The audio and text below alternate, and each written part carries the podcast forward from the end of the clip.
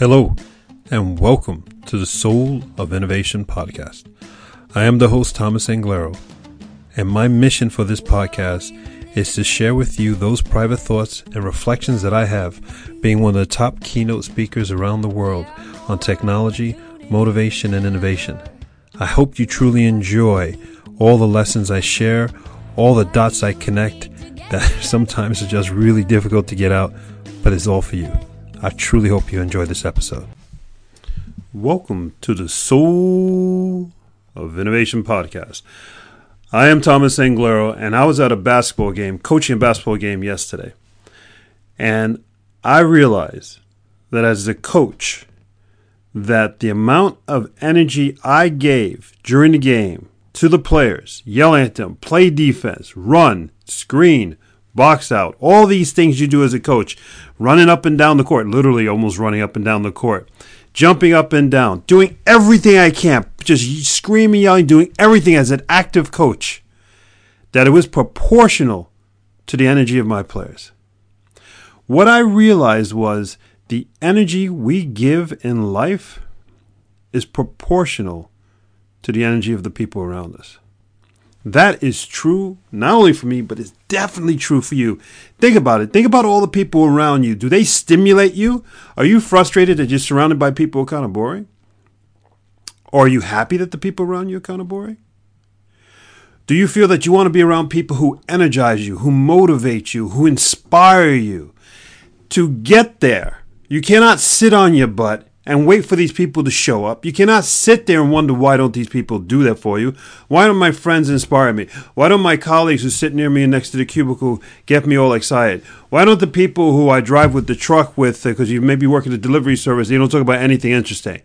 It's not about them. It's about you you gotta be on. You have to be game time, right? You have to have game face. You gotta be 100% the whole time to inspire everybody around you so that what you get back, it may be 50%, but that's better than the zero that you're close to being at now. It hit me yesterday for the whole year, for the rest of my life, for me to have the most exciting life as possible, I got to be all in all the time. Yeah, there's going to be bad days. Yeah, you could be tired. But if you want to have the most amazing, most exciting life possible, you got to be on. I mean, you got to be excited. You got to be into it.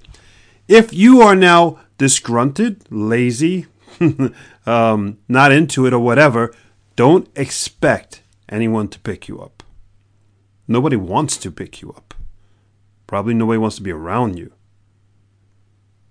You are the catalyst for your own life. If you're not excited, then your life's not going to get exciting. You have to be the excitement for your life, not others. If you're married to somebody now who's not exciting, you haven't told them that. You will never tell them that because it'll probably break their heart, and that's not the way you are. Respect. They're not exciting because you're not exciting. Got it? You don't have an exciting job? The job's not exciting because you're not exciting. And think about this if you were excited at your job, if you were energized, I'm not asking you to jump around, you know, like a like a clown. That's not what I'm saying. I'm saying for you to be excited about your job, whatever way you are excited about your job.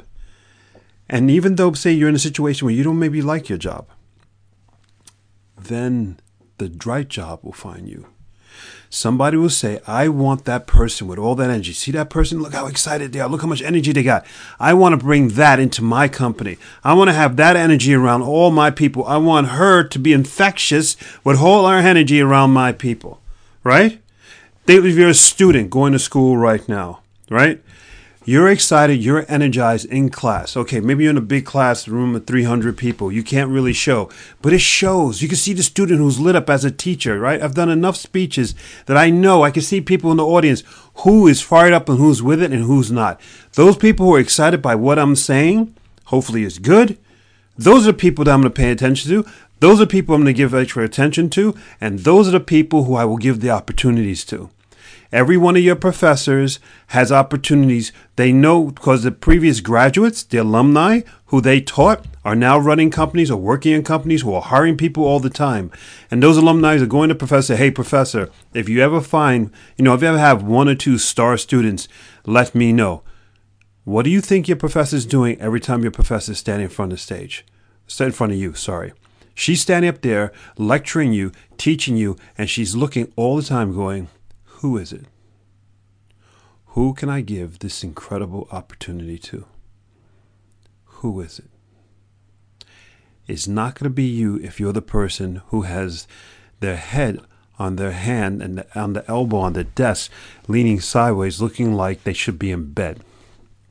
Half dressed like a bum, looking like you haven't washed forever. Okay, maybe I'm pushing it too far on this one, but you know what I mean. As a student, you go to school like you're going to work. You don't have to be in a tie and jacket, but you go clean, you go looking sharp, make sure everything is ironed, and you're there to impress. And you're going to feel good about it. And you're going to feel good about yourself. And you're going to go there fired up and energized. Do you understand? You go to work. You don't go to work dressed up with uh, dirty clothes or you don't want to go to work wrinkled. You can, but then you have to tell some damn good stories. Don't make them up. Right? People want to be around people who are infectious. Are you infectious? Are you the person that people literally wait for at lunchtime? Are you, think about, I like to say that one again. Are you the person that people wait for at lunchtime to go to lunch?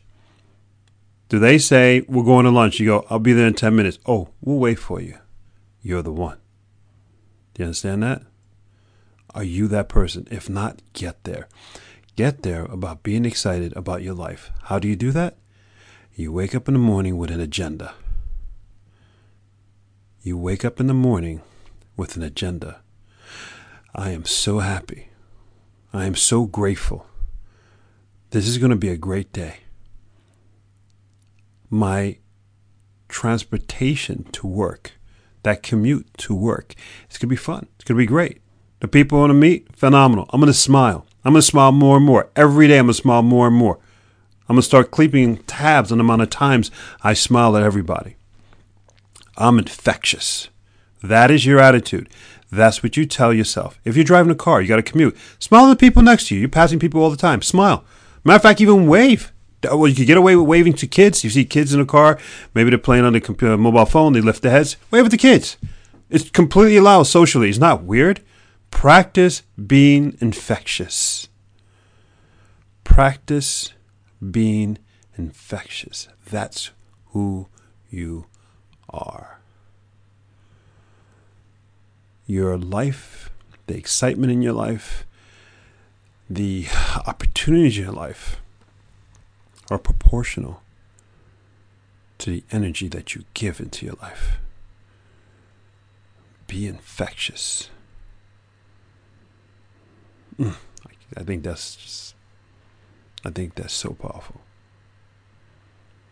Go forth, spread beauty, light, and be infectious. Until the next time. Thank you for listening to that episode.